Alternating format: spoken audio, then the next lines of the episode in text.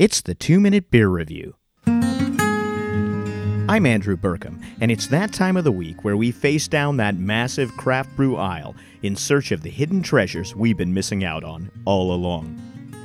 This week, we're taking a trip to the coast with The Bay, double IPA from CaliCraft Brewing Company in Walnut Creek, California. Is this brew as breathtaking as the mighty Pacific? Let's find out. This beer pours a hazy yellow to mildly copper color. The scent is a traditional IPA flower garden, with maybe a little extra fruitiness thrown in for good measure. There's no one element that's tremendously strong in the nose here, but the balance is very pleasant. But how about that taste? The first sip of this one is pretty mild. There's some grainy, malty flavor in there to be sure. The bitterness from the hops is right in the center at the front of my tongue, with a little bit running around to the back edges as well. From the smell of this beer, I expected a strong citrus note in the taste, but the real stars here are the good balance of malt and hops flavors. It's a pretty mild IPA, but by saying that, I don't at all mean that the flavor is weak. It's not sweet or overly bitter. It's really just very even, and I could see drinking it over a very long session with just about any food pairing. In the final analysis, I like the Bay. It's a solid, balanced, drinkable IPA.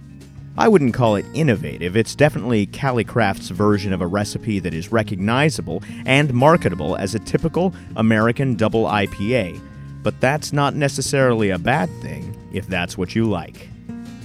The Bay comes in at an appropriate 8.25% ABV and was donated in this case, so I'm unsure of the price. But if you can get your hands on it, I'd recommend that you give it a try if you're an IPA fan.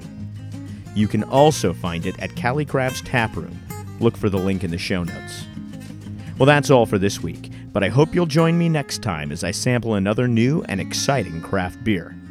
Remember, if you like the show, please consider subscribing and rating and reviewing on Apple Podcasts or your podcast outlet of choice.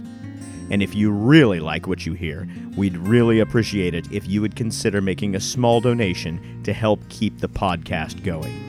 You can click the link in the show notes or the link on our homepage. And if you'd like to share your reviews or your general thoughts or requests, you can email us at 2minutebeer at gmail.com.